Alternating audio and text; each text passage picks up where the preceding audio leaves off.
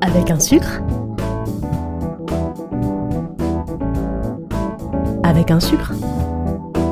Un podcast imaginé et présenté par Philippe Haïm. Interviews, réflexions, psychologie, hypnose, thérapie, actualité, musique, société.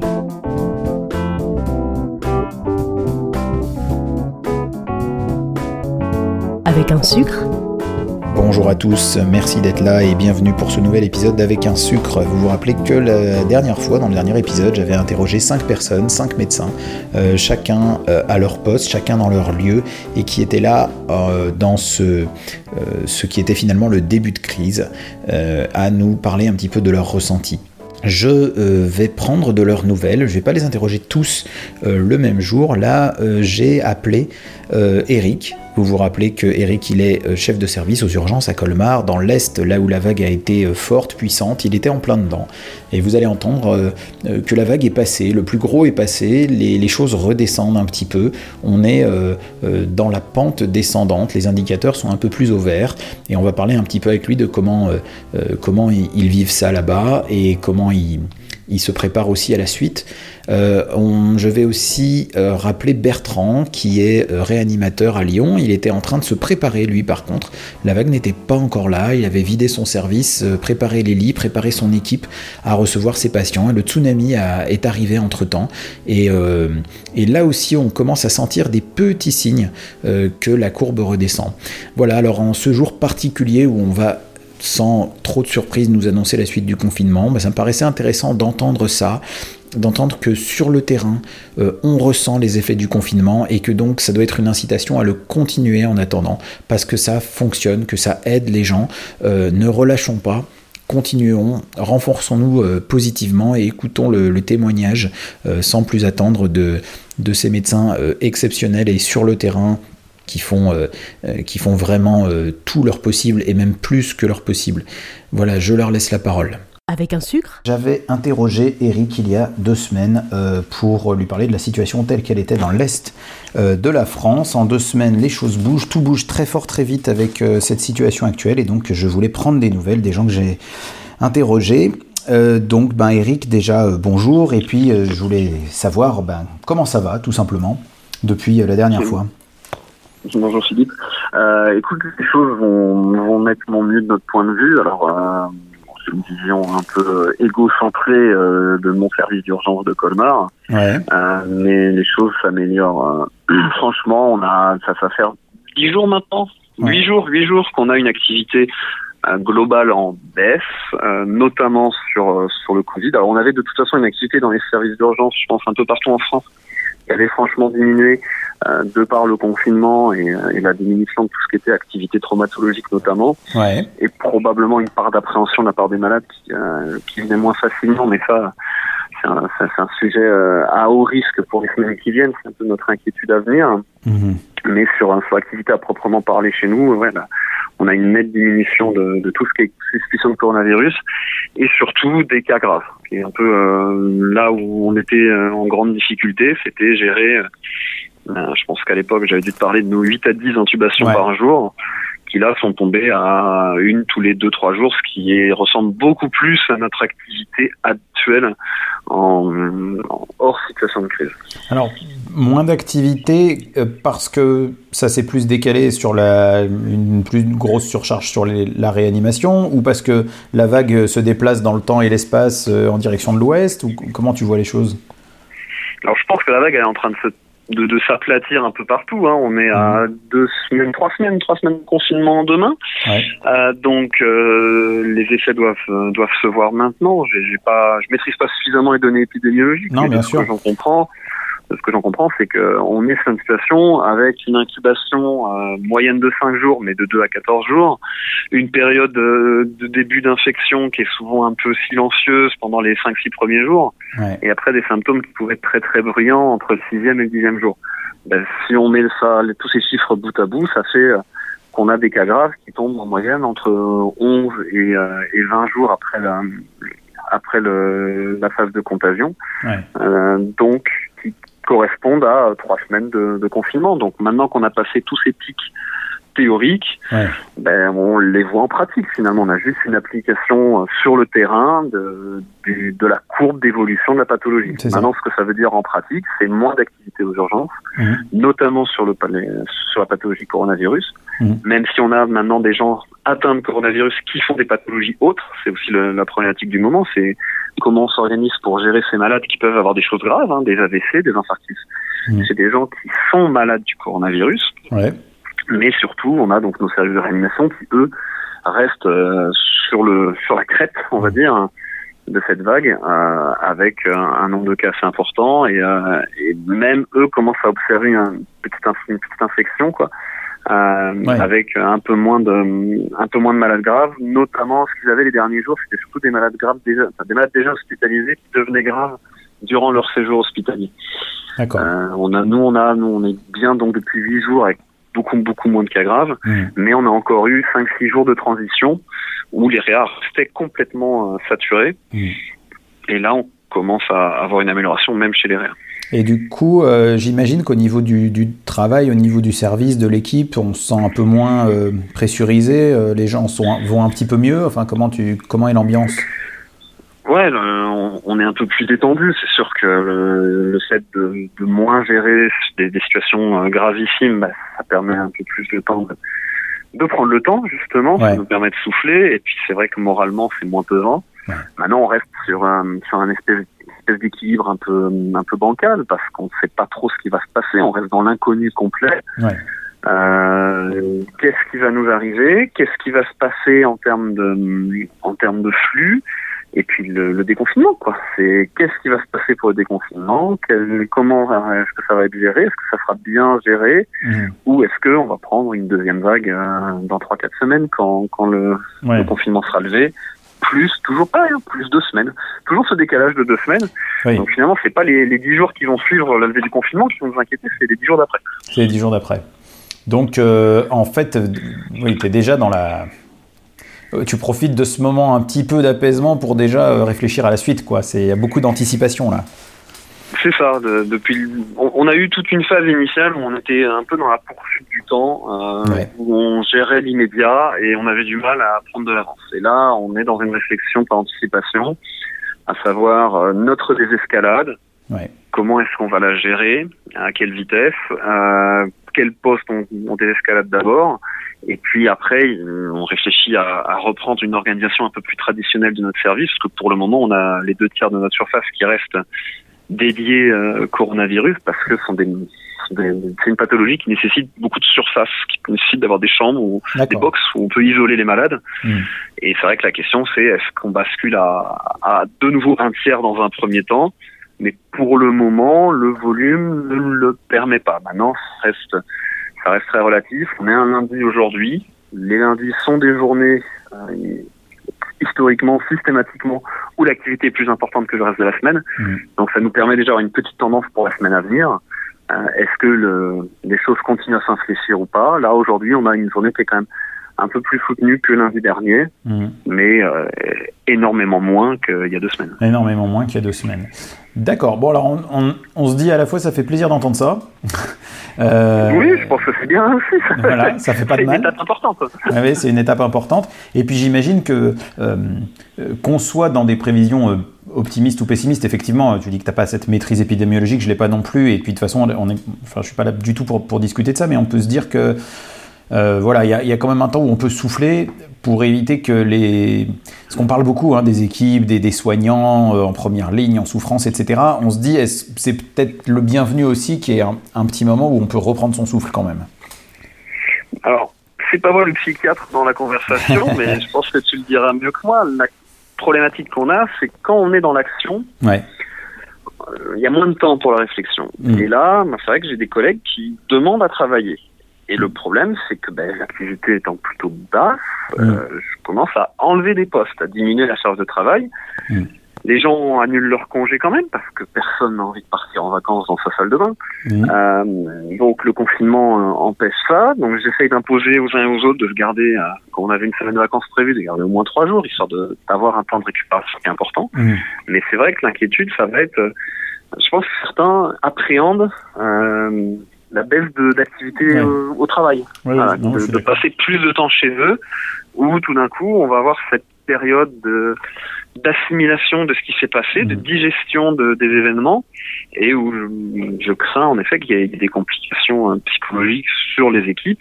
Ouais. Euh, nous, on a la Cump hein, qui, est, qui est au service depuis trois semaines. Euh, j'ai pas de retour sur le sur le volume de personnes qui ont été vues. Mmh. À titre personnel, j'ai été les voir. Hein. pour vérifier que les choses étaient, étaient à l'endroit, euh, pour voir comment ça se passait aussi, mais, ouais. mais c'est vrai que là, voilà, c'est, c'est, ça, je pense que ça, ça soulève d'autres inquiétudes. Disons que, on le sait que c'est une situation de catastrophe sanitaire, on sait que les situations de catastrophe, c'est pas juste l'événement aigu. Ouais. C'est ce qui se passe après. Alors déjà, on n'a pas eu un événement vraiment aigu, hein, parce que ça a quand même duré quatre semaines. Mmh. Euh, nous, on attaque notre cinquième semaine de, de Covid. Ouais. Euh, c'est, c'est en effet quelque chose qui est très compliqué à gérer en aigu, mais qui a des conséquences à moyen et à long terme. C'est ça. Et je pense que c'est aussi là-dessus qu'il faut, um, qu'il faut être attentif. Quoi. C'est ça, c'est, c'est ce qu'on se dit entre, entre psy, on va dire, quand on, quand on discute de tout ça, c'est euh, la vague des difficultés psychologiques va arriver dans un second temps. Alors évidemment, pour la, la population en général, hein, au début, il y a une espèce de vague d'enthousiasme. On est confiné, on va faire plein de choses, on va ranger notre maison, on va passer du temps ensemble et tout. Et puis là, il y a, il y a, là ça commence à durer et ça commence à être un peu difficile. Et puis, donc on se dit que c'est dans un second temps qu'on va voir les gens qui vivent très mal le confinement.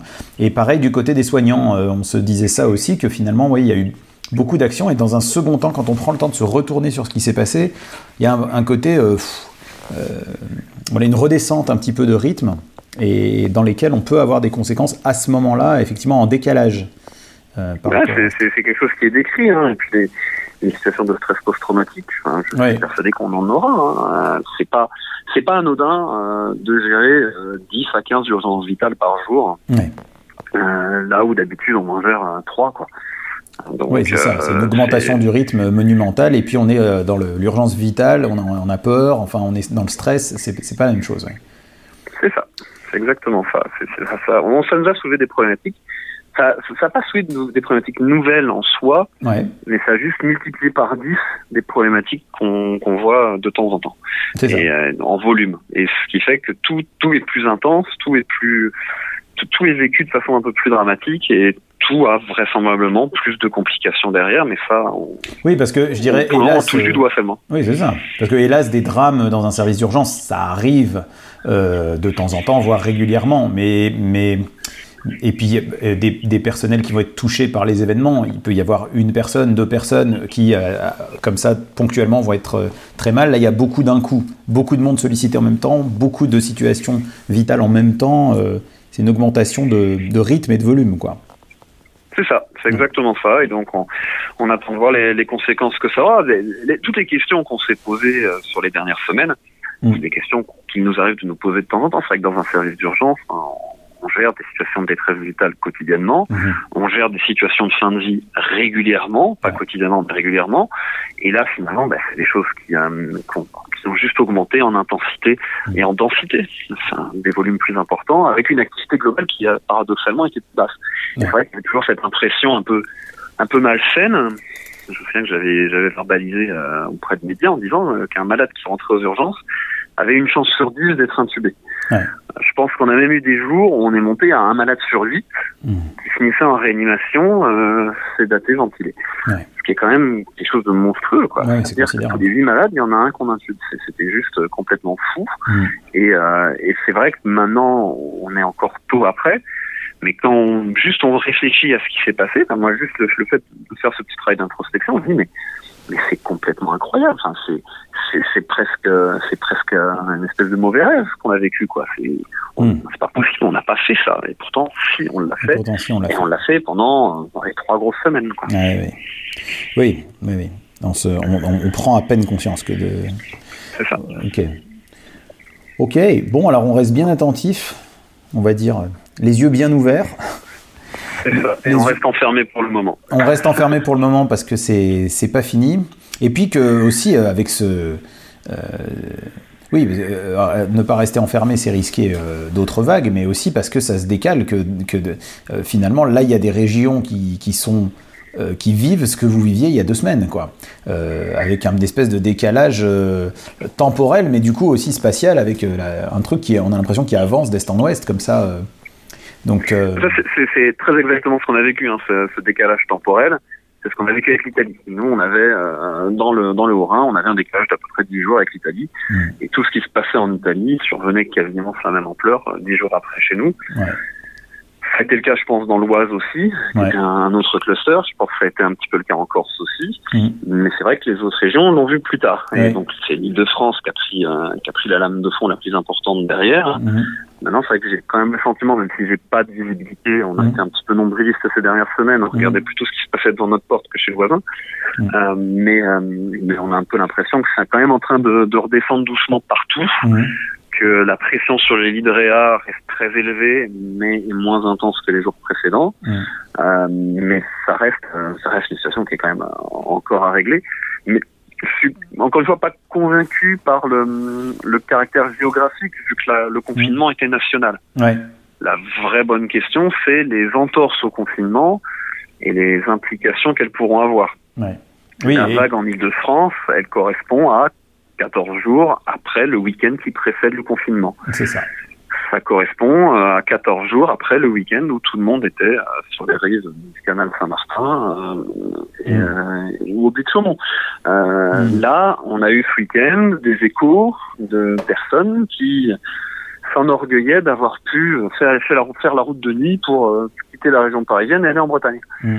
Ça, c'est des choses qui sont un peu surréalistes quand on est dans une situation de, de tension majeure comme la nôtre, ouais. parce que ça, ça démontre un, une absence de conscience collective ouais. euh, de, de ce que ça peut vouloir dire pour les populations locales et même pour soi-même, parce que c'est, on sait que c'est le déplacement de population qui vont déclencher des nouvelles vagues épidémiques. Oui. Donc, mais, je, c'est alors, pour ça que le confinement ne s'arrêtera pas la semaine prochaine, à mon avis. Hein. Je pense que le confinement, on en a encore jusqu'à début mai. Oui, oui, oui. Non, mais je comprends. Et c'est vrai qu'il y a une vraie difficulté de, de prise de conscience quand on n'est pas au, au cœur des choses. Et c'est aussi une des raisons pour lesquelles je t'avais contacté il y a deux semaines quand on s'est parlé. C'est que même, je voyais sur les forums médicaux que, que, qu'on, qu'on fréquente, on voyait bien que dans les régions où, où les gens n'étaient pas encore du tout touchés par la vague, et par rapport aux témoignages que toi tu amenais, il y avait un espèce de décalage euh, absolument incroyable, quoi, où, où les gens n'en revenaient pas euh, de lire ça. Et un ouais, peu c'est... comme la stupéfaction qu'on avait quand on a eu les premières traductions des textes en italien, moi je parle pas l'italien, hein. Les premières fois que les médecins italiens avaient publié des choses et qu'il y a des gens qui l'ont traduit en français, on se dit mais ça paraissait... surréaliste, et là on voyait bien rien qu'entre régions, quand tu parlais de ce qui se passait à Colmar, dans les autres régions, ils étaient mais vraiment stupéfaits de lire ça. Oui, on parle français pourtant. Et pourtant mais on parle français, mais, non, en, mais, mais en effet, c'est un retour que j'avais eu de, de collègues urgentistes euh, du sud ou du sud-ouest, mm. euh, qui m'avaient contacté directement pour avoir un, une idée de ce qui se passait vraiment, une idée directe. Ouais. Euh, dans les suites de ça, on avait monté un, une petite présentation euh, avec la, la Société française de médecine d'urgence pour justement communiquer à la communauté euh, des urgentistes français de ce qui se passait, parce que le retour était, mais, mais moi je me rends compte que ça va être le bazar, mais autour de moi on ne croit pas, quoi. Ouais. Et, et on me rapportait des discours, euh, bien par des, des proches qui sont qui sont médecins hospitaliers, mmh. ou bien par, par justement ces, ces urgentistes de, de l'autre bout de la France, des discours qui étaient un peu effrayants sur des, des responsables qui mmh. n'avaient aucune conscience de ce qui pouvait arriver. Oui. Finalement, plusieurs régions seront a priori peu, voire pas touchées, et c'est tant mieux. Ça a permis, euh, ça a permis aux, aux patients des, des zones les plus saturées bah, d'être euh, évacués vers des services de réanimation où il y avait de la place, ouais. et, et ainsi augmenter le flux entrant de, de patients de réanimation. Sans ça, le, le nombre de morts a été bien ouais, plus important, et surtout fait. Sur des populations plus jeunes que, euh, et en meilleure santé que, que les gens qui sont décédés, parce qu'il ne faut pas perdre de vue que les patients qui sont décédés sont quand même pour la majorité des personnes plutôt euh, d'un certain âge. Euh, et là-dessus, là, je pense qu'il faut qu'on ait une pensée euh, pour le, le travail phénoménal qu'ont fait les, les médecins et les, les paramédicaux en EHPAD. Ouais. Euh, nous, à notre échelle, on l'a vu, hein, on a eu très très peu de flux depuis des, des EHPAD dans lesquels il y avait des vrais foyers épidémiques. Ouais. Et on sait qu'on est quand même sur une mortalité qui, sur des populations de plus de quatre-vingts ans, dépasse les quinze pour cent. Quoi. Donc, euh, ouais, ouais, il y a, y a eu quelque chose de très... Avec quinze pour cent de mortalité sur un mois, c'est quand même... C'est difficile. Non, là aussi, on aura énorme. Une contre-vague. Là, psychologiquement, ça a dû être quelque chose. Et du coup, est-ce que toi, à l'époque, tu avais des contacts avec des confrères italiens euh, directement, ou c'était... Euh... des infos que tu avais plutôt par des publications euh, dans les journaux médicaux ou... Tu, tu... Non, on, on a on a suivi de loin en fait, ouais. hein, par les médias, hein, comme tout le monde. Ouais. On a, j'ai quelques collègues qui ont des origines italiennes qui avaient des, des infos un peu plus ouais. à, à la source. Mais disons que là, ce qui est un peu paradoxal dans l'approche euh, orinoise, c'est qu'on on a eu un week-end fin février où on commençait à parler de de, de choses qui se passaient en Lombardie, en Vénétie, mmh. et donc euh, on a eu dans la suite au SAMU pas mal d'appels de gens qui avaient passé le week-end au Carnaval de Venise, mmh. ou à Milan, ou dans les montagnes, et qui disaient, voilà, j'ai des petits symptômes. Alors, c'était un peu la, la paranoïa de la rhinopharyngite italienne, ouais. euh, sauf que ce qu'on ignorait, c'est que dans le même temps, il y avait eu un rassemblement à, à Mulhouse, ah oui. avec deux mille cinq cents personnes sans liste, et que finalement, le... la plupart des cas qu'on a qu'on a vu passer dans le dans le Haut-Rhin, c'était pas des cas d'importation italienne, c'était des cas euh, ouais. qui découlaient de ce rassemblement. Où je, je ne jette bien évidemment pas la pierre. Il y a aucune aucun prosélytisme derrière. C'est c'est tombé sur eux, ça aurait pu tomber sur un festival de musique ou quelque chose comme bien ça. Sûr. Mais où finalement on a deux mille cinq cents personnes qui ont fait un incubateur géant pendant une semaine ouais. et qui après sont se sont dispatchés au moment où ils devenaient symptomatiques. Ouais. Et où là, évidemment, et surtout au moment où j'étais contagieux. Quoi. Bah là, oui, c'est ça. C'est ça. Et après, c'est la fameuse exponentielle, quoi. C'est ça. Bon, donc, on va... Je, je, je conclurai en disant que ça fait quand même du bien d'entendre que ça va mieux. Ça fait du bien d'entendre qu'il y a un petit moment pour reprendre son souffle. On reste bien attentif à ce qui se passera dans les conséquences pour nos collègues soignants. Et puis, euh, on entend bien le message aussi, euh, si jamais des gens... Euh, nous entendent que euh, le confinement a encore toute sa raison d'être et qu'il faut, euh, même si c'est un peu difficile, rester très attentif à ça parce que on n'est pas encore, euh, euh, même si on a un temps de repos, on n'est pas sorti de cette affaire-là. Il faut vraiment rester c'est très attentif. Pas fini. C'est en effet pas fini. C'est pas fini et, euh, et le confinement permet de gagner du temps, quoi. Donc euh, gagnons du temps. On est d'accord. Euh, merci beaucoup Eric pour ton témoignage et d'avoir répondu prie. à mes questions et euh, bah, bon courage pour, euh, pour tout ce qui nous attend. Voilà, merci. Avec un sucre. J'étais dans une chambre là, j'ai, j'ai vu que tu avais essayé de m'appeler, mais euh, c'est là j'ai préjugé un petit moment. Euh, tu m'entends bien ou pas? Parce que j'ai peut-être pas hyper de réseau. Non, moi je t'entends. Ok, parfait. Donc, je vais euh... pas bouger de ma petite fenêtre alors. Normalement, voilà, non, non, c'est bon, je t'entends. Il y a du son. Euh, je suis donc dans la suite de, de, de, de ce re-interview. Je réinterroge les mêmes personnes que j'ai interviewées lors du dernier podcast. Et donc là, je suis avec Bertrand qui est à Lyon, qui est à l'hôpital Édouard Herriot. Et alors, si j'ai bien compris, là, tu es, euh, tu es au boulot, là, tu es dans, le, dans ton service, Bertrand. Oui, ouais, je, je suis dans mon service de, de réanimation euh, ouais. aujourd'hui, oui. Tout ouais. à fait.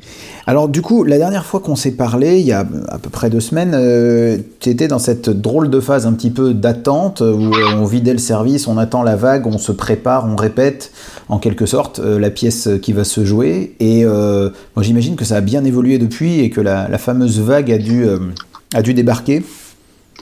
Ouais, exactement. La vague, elle est arrivée euh, quatre ou cinq jours après notre coup de téléphone. Ouais. Et là, ça a commencé euh, sur euh, le week-end, mmh. qui a suivi notre appel. Euh, moi, il se trouve que j'étais de, de garde vingt-quatre heures le, le samedi, et euh, je peux te dire que le, le mot tsunami était bien adapté à, à la situation. Ouais. Alors donc, euh, c'est-à-dire que il y a des choses qui étaient surprenantes, qui étaient plus que ce que tu t'attendais ou. Ouais, on savait pas vraiment à quoi s'attendre. En fait, on a reçu euh, des, des wagons de, de patients hein, qui mmh. sont arrivés euh, à raison de. On a fait euh, une vingtaine d'entrées sur euh, moins de, de quatre jours euh, et des patients qui étaient tous euh, extrêmement graves. Des patients euh, qu'on a intubés, euh, des patients qu'on a sédatés profondément, qu'on a installés en décubitus ventral. C'était des réanimations très très lourdes. Euh, qui sont arrivés euh, par, euh, en masse en quelques jours. Et pour se donner une idée, quand, quand tu dis vingt patients, par rapport à un chiffre habituel dans ton service, ce serait quoi ? Ah, nous, on a un, un service de réanimation de vingt lits. Voilà, donc il faut imaginer qu'on a rempli le service en, en quatre jours, une garde euh, normale de, de vingt-quatre heures, un week-end, des gardes où il y a un peu plus d'entrées, on peut faire entre quatre et six entrées par, euh, par vingt-quatre heures, ça c'est, c'est les, les, ouais. les bons jours. Donc quand mmh. même le double là. Hein. Ouais, facilement le, facilement. le double. Mmh. Ouais. Et puis une charge de travail qu'on, qu'on n'imaginait pas euh, aussi lourde. Mmh. Des patients euh, en, en très très grande détresse respiratoire, avec une présentation qui est pas celle qu'on connaît euh, habituellement. Ouais. Donc on, on, on a appris euh, finalement, euh, on a découvert une, une nouvelle maladie comme nos confrères dans, dans d'autres centres. Mmh. Mmh. Ouais, c'est ce qu'on c'est ce qu'on dit pas mal en ce moment, quoi. Que, enfin, ce serait euh, presque encourageant et motivant si les choses n'étaient pas aussi euh, dramatiques, mais quand en même temps on, on progresse, on apprend, on n'arrête pas d'apprendre en, en faisant quand on fait face à la nouveauté. Oui, tout à fait, mais ça, ça c'est extrêmement inquiétant parce que les patients sont aussi jeunes, hein, c'est, c'est cinquante, soixante, soixante-dix ans euh, mmh. pour les, la plupart des patients. Nous, on a une moyenne d'âge qui est un petit peu en dessous des soixante ans là actuellement. Mmh. Et euh, alors oui, c'est, c'est très dur, c'est assez triste, notamment parce que les, les familles sont informées uniquement par téléphone, peuvent pas rendre visite. Ouais. C'est, c'est... c'est assez difficile. Ouais, c'est... Oui, donc, c'est-à-dire que vous, du côté des soignants, vous devez faire face aux, aux relations avec les familles de façon euh, différente de d'habitude, quoi. Ouais, tout à fait. Hein. De, d'habitude, on consacre beaucoup de temps euh, à rencontrer les, les familles. Et là, c'est du temps passé au, au téléphone. C'est, c'est plus compliqué. Je, par contre, j'ai été extrêmement surpris, euh, dans le bon sens, de, de la compréhension globalement des, des proches des patients. Euh, ouais. Qui, mm, qui ont bien compris euh, pourquoi on limitait les visites et... Oui, tout à fait, et puis qui, qui sont plus vraiment dans, dans l'encouragement, dans, dans le soutien envers les équipes soignantes, c'est, c'est inhabituel et assez agréable. Ouais. Et alors du coup, cette, cette euh, grosse charge de travail, ben, du coup on a envie de te demander, toi, comment ça va, quoi, comment tu, comment tu vis tout ça? Mmh. Eh ben moi ça va, écoute ça va très bien. Bon, moi j'essaie toujours de, de rester positif. Alors le, les dix derniers jours euh, ont été très très lourds, euh, très très durs avec une grosse charge de travail. Je pense que j'ai fait des, des semaines de, de cent heures, hein, j'ai pas compté, mais mmh. malgré tout. Donc, la fatigue, puis, euh, fatigue physique quoi. Ouais, beaucoup de fatigue physique, peu de temps de récupération, peu de temps avec ma famille, mais euh, une activité qui est quand même très stimulante, voire même assez galvanisante en fait. Ouais. Comme je te disais, on, on découvre une nouvelle maladie et c'est, c'est très intéressant, c'est stimulant au plan intellectuel. Mmh. Ouais. Et comment, comment, du coup, donc du coup, bon, si j'entends bien, il y a ce côté ouais, stimulant qui rattrape un petit peu ce côté fatigue physique. Comment t'as senti les équipes ? Tu sentais beaucoup de motivation, des gens très prêts à y aller. Comment ça s'est passé pour euh, les collègues, les infirmières, les, les autres médecins, enfin? Toujours eh ben, cette ambiance assez... de... Ouais, alors il y avait une ambiance presque un peu combative là, hein, y a, avant, le, avant que, que survienne la, la vague, mais j'ai trouvé be- une réponse un peu hétérogène quand même à tout ce qui est arrivé. Il y a beaucoup de gens qui sont restés assez positifs, mais il y a aussi eu beaucoup de, de fatigue avec quelques craquages. Euh, mmh. Euh, il y a eu des moments difficiles. Les, les équipes paramédicales ont, à certains moments, été euh, complètement submergées de, de travail et ça a mmh. été assez difficile de devoir bosser dans des conditions dégradées, on n'a pas l'habitude. Ça a été mal vécu par pas mal de, de gens, quand même. Oui, oui. Et, euh, et du coup, euh, là, maintenant, on en est où ? C'est-à-dire que, si j'ai bien compris, parce que je ne suis pas, je suis pas réa, mais si j'ai bien compris, c'est des prises en charge qui sont longues dans le temps. Et du coup, ça veut dire qu'une fois que vous avez rempli votre service, il reste rempli euh, pour beaucoup de patients, euh, enfin, ils y restent assez longtemps, finalement. Donc, tu as beaucoup d'entrées d'un coup. Et après, mmh, des prises en charge qui durent dans le temps, quoi. C'est ça ? Eh ben ouais, c'est exactement ça. Là, sur les sur les vingt euh, et quelques lits, bon, on a on a ouvert d'autres d'autres réanimations. Hein. On mmh. a on a un petit peu étendu no, notre nombre de lits de soins critiques. Mais si je continue à parler de mon service, ouais, on a euh, on a une douzaine de patients qui sont là depuis euh, depuis deux semaines, qui qui s'améliorent, qui se réaggravent. C'est extrêmement frustrant. Et puis, ben pour le reste des lits, on a eu quelques décès quand même, oui, mais voilà, et quelques patients aussi qui, qui se sont améliorés, mm. pas beaucoup. Et, c'est et, assez. Ouais, donc c'est pas la même ambiance. Là, le, le, le disons la, la quantité de boulot est pas tout à fait la même. Là, t'as l'impression de. Bah, on est moins submergé par les entrées euh, ouais. qui, qui demandent, qui demandent tout de suite trois quatre heures de temps médical et paramédical, ce qui est très très lourd quand ça arrive en masse. Mais on, les patients sont quand même euh, ceux qui se réaggravent notamment sont toujours très très graves. Ça demande énormément de temps et, et d'énergie. Mmh. Là, honnêtement, c'est, c'est toujours assez lourd au travail. Euh, et puis malgré tout, on, on renouvelle quand même euh, le, le service à raison de deux, trois, quatre entrées euh, par jour. Ouais. Ça reste très très lourd. Ouais. C'est différent, mais... Mais c'est lourd. Il y a la... Vous êtes mmh. en plein dedans, là. On sent que vous êtes en plein, plein, plein dedans. Oui, euh, tout à fait. Tu vois. De façon intéressante, j'ai appelé euh, des collègues euh, dans l'Est, où là, la... dans, dans le Haut-Rhin, où la vague est en train euh, de redescendre. Oui, euh, tout à fait. Voilà. Et c'est, c'est, ce décalage temporel est quand même euh, assez euh, épatant, quoi, comme ça, à constater en live. Euh, mmh. euh, voilà, c'est une vague qui se déplace vers le... Vers, vers l'ouest ou vers le sud-ouest, enfin on sait pas. Ouais, tout à fait. Mmh. Oui, il y a quelques semaines de décalage. Nous aussi, on a eu, on a eu des nouvelles là, des, des collègues du Grand Est ou de la région parisienne, effectivement. Ouais. Mmh. Du coup, vous arrivez à être en... Comment ça se passe un peu ? Vous êtes un peu en contact les uns avec les autres pour euh, vous échanger un peu sur ce que vous vivez, sur les choses que vous découvrez, sur euh, les pratiques que vous avez les uns les autres. Il y a une... Euh... Il y a un petit réseau comme ça qui... Ouais, tout à fait. Il y a des réseaux, il y a énormément d'émulation. On a, on a des contacts partout en France et puis euh, pas mal en Europe, hein, mmh. avec nos sociétés savantes, euh, autant à l'échelle française que européenne, qui font un, un super boulot qui permet d'homogénéiser, je pense, les, les pratiques et les prises en charge.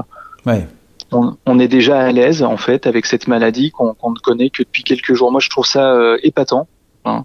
Oui, je suis d'accord avec toi. Je, je... Bon, c'est vrai que quand on est, euh, comme moi, euh, un peu à fréquenter euh, les réseaux sociaux, euh, c'est vrai qu'on voit aussi beaucoup de, de, de, de critiques, de, de, de, les choses qui vont pas, les gens qui croient souvent savoir beaucoup de choses, et cetera, et cetera. Mais euh, on oublie de dire qu'au-delà des polémiques, enfin, je veux dire, sans parler euh, ni des molécules, ni des études, ni des machins, mais cette... Euh, cette la transmission d'informations n'a jamais été aussi rapide et aussi forte, et il y a une... Y a une Ouais, il y a une vraie émulation de gens qui partagent leurs connaissances. Enfin, y a, on a l'impression que la, la communication entre médecins a donné quelque chose qui fait que les, les connaissances ont été exponentielles aussi, quoi, hein, comme la contamination. Il y a eu un, des progrès qui ont été faits par euh, les, les radiologues, apparemment, qui, qui, qui commencent à être beaucoup plus fins dans leur... Euh, qui sont hyper fins dans leur diagnostic de ce qu'ils font, et puis par les réanimateurs, quoi. Tu, comme tu disais, les, les échanges qui vous permettent de déjà connaître quelque chose qui était inconnu il y a très peu de temps. C'est... C'est épatant quand même. Ah ouais, tout à fait. C'est, c'est incroyable. Hein. On adapte complètement. On s'adapte au jour le jour. En fait, euh, nos connaissances, elles évoluent, même presque. J'ai envie de dire heure par heure. Ouais.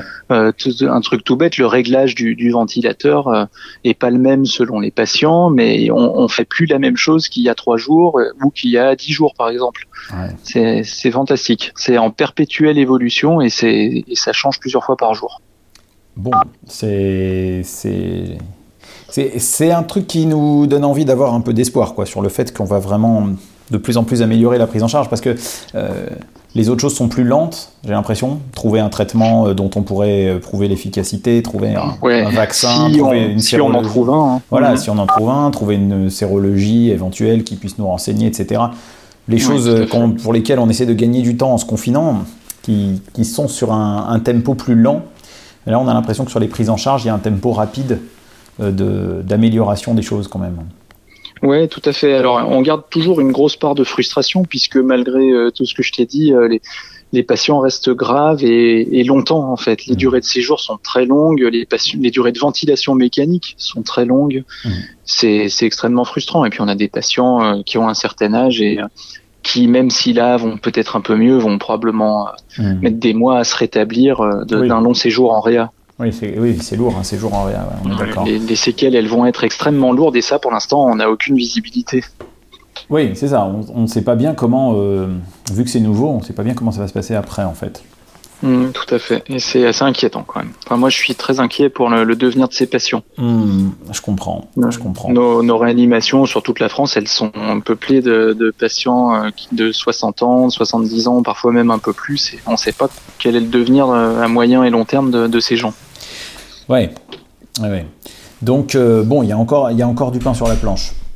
Mmh, beaucoup. Euh, ok, bon, on, est, on espère que, que vous verrez euh, rapidement des signes d'une, d'une diminution du, du pic, quoi, d'un passage de la vague qui va vous permettre de, de ralentir un petit peu le rythme. Hein. Apparemment, la, la vague passe, c'est que peut-être que malgré toutes les, les négligences, le confinement a quand même un un effet sur le...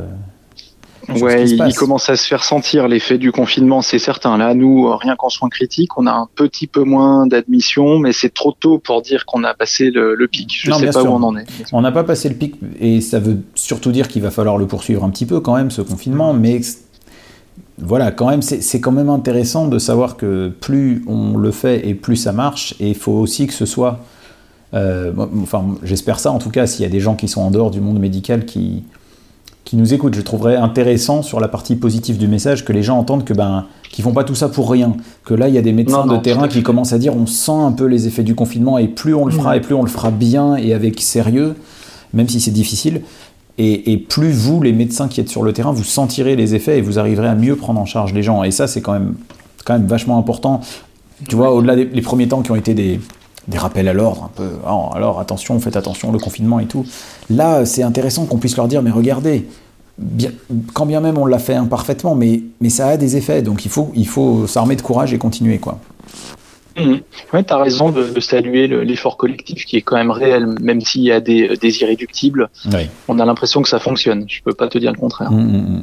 Donc c'est, euh, c'est l'occasion. Alors c'est ça aussi qui est frustrant, hein, je pense, au niveau de la population. C'est de se dire ah bah on a l'impression que ça fonctionne, donc on va ressortir. Et là on a envie de dire non attends, on a l'impression que ça fonctionne, donc on va tenir encore un peu quand même. Euh, c'est pas encore fini toute cette affaire-là. Bon, très bien. Et alors, du coup, tu, tu arrives à avoir des temps de repos quand même. Tu arrives à avoir des jours où tu ne travailles pas, où là, c'est vraiment devenu... Euh... Non, on arrive à s'aménager des temps de repos. Alors nous, on a une chance, c'est qu'on a une spécialité, notamment dans mon hôpital, où on est assez nombreux. Donc, on arrive à se faire... Euh, on s'est fait épauler par des collègues qui sont, par exemple, d'habitude plutôt postés au bloc opératoire sur le versant anesthésie. Mmh. Et on arrive à se dégager un petit peu de temps de repos. Alors, on bosse énormément. On fait des semaines de mmh. soixante-dix à quatre-vingts heures, je pense, minimum. Mmh. Mais on arrive à s'aménager du temps. Moi, j'ai eu mon week-end, là, sans travailler. Ouf. Mais, euh, ouais, mais les temps passés à la maison, tu vois, sont... Euh, paradoxalement, c'est difficile de se poser, de, de respirer. Ouais. Et il y a un tel hyper-investissement dans le, dans le boulot en ce moment que moi, j'ai un effet paradoxal très étonnant de, de mes temps de repos à la maison où je suis plus irritable, tu vois, je, je trouve moins le sommeil. C'est... Ouais. Et puis, mmh. et peut-être il y a aussi, euh, certains collègues disaient aussi qu'il y avait le côté stimulation dans le sens où euh, bah, on continue parfois quand même à recevoir des messages, on continue à avoir des infos qui s'affichent, puis il suffit d'ouvrir notre ordinateur ou notre téléphone pour que ça parle que de ça. Et finalement... Euh, ces temps de repos, euh, est-ce qu'ils peuvent être vraiment des temps de coupure, quoi, vu le contexte? On a, euh, mmh. Tu vois, sans compter les groupes de, de collègues hop, euh, sur WhatsApp euh, qui ça, s'interpellent les uns les autres en leur donnant des nouvelles. C'est... On est sollicité, même, les, même le peu de temps de repos qu'il y a, on est quand même sollicité. Ah, mais, tout à fait, on n'a jamais été autant fourré sur nos, nos portables, nos tablettes pendant nos temps de repos. C'est hallucinant. Donc c'est ça aussi qui peut-être te... Comment dire, t'empêche d'être vraiment dans la coupure euh, totale, quoi. C'est pas facile. Hein. Mmh, tout à fait. C'est pas facile. Il faudra voir comment c'est euh, après coup, quand on a, euh, quand euh, ça sera un peu passé, qu'il y aura un peu le, le baby blues là. Mais euh, ouais, tout à fait. Mais là, ouais. Ok, ok. Ben écoute, euh, je te, je, je, je te souhaite quand même pour les temps de repos d'arriver à en profiter. J'essaye de, de mettre un peu de contenu moi sur YouTube pour essayer d'aider les.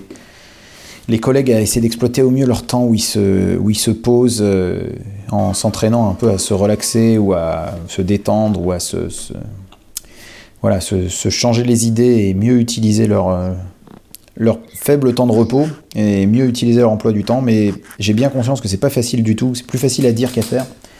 Donc euh, voilà, ben, que te souhaiter là euh, encore, euh, encore de l'énergie. Euh, oui, écoute, c'est, j'en ai encore énormément. Peut-être plutôt euh, une bonne nuit de sommeil. Ouais. Eh ben, écoute, euh, oui, essaye de trouver dans tout ça une, une bonne nuit de sommeil pour être bien en forme et vivre les choses le mieux possible et et puis euh, mieux profiter aussi du peu de temps que tu t'accordes pour euh, pour ta famille et toi. Euh, beaucoup de pensées et euh, beaucoup de pensées. Bon courage et, et voilà. Puis on se tient au courant de l'évolution alors.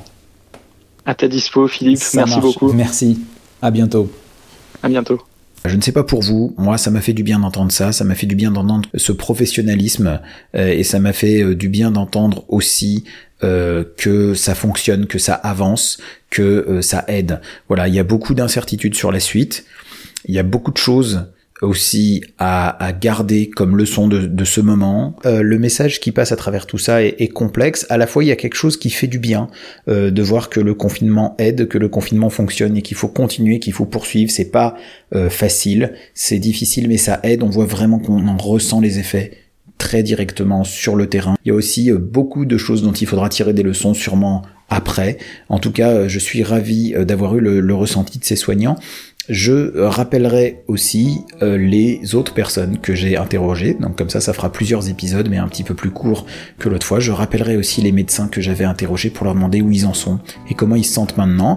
Mais c'est aussi un appel à témoignage s'il y a des, euh, des soignants euh, qui euh, voudraient témoigner de comment ça se passe euh, sur le terrain, qui voudraient en parler sous l'angle du ressenti. Eh bien, euh, n'hésitez pas à vous faire connaître euh, en commentaire sous le podcast. Et bien entendu, si vous souhaitez que d'autres sujets soient abordés, que d'autres personnes soient interviewées de façon intéressante en cette période de confinement, j'essaierai de prendre d'autres angles de vue dans les prochains épisodes sur cette question du confinement et sur la façon dont on vit les choses, euh, d'autres angles de vue peut-être plus atypiques. Et voilà, je, je vous souhaite beaucoup de bonnes choses, prenez soin de vous, euh, tenez bon, et à très bientôt, à très bientôt. Si ce confinement vous paraît un petit peu amer, euh, mettez-y un petit peu de sucre, pas trop trop, mais un, un petit peu de sucre. C'était Avec un sucre, un podcast animé par Philippe Haïm. Vous pouvez commenter et partager l'épisode et retrouver tous les épisodes précédents sur les réseaux sociaux. Et si la vie est trop amère, prenez-la avec un sucre.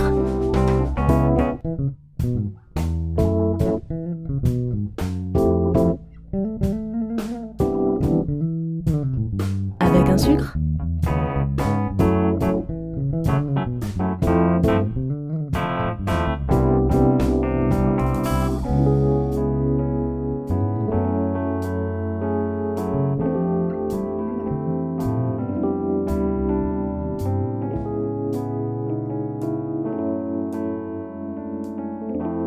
Avec un sucre.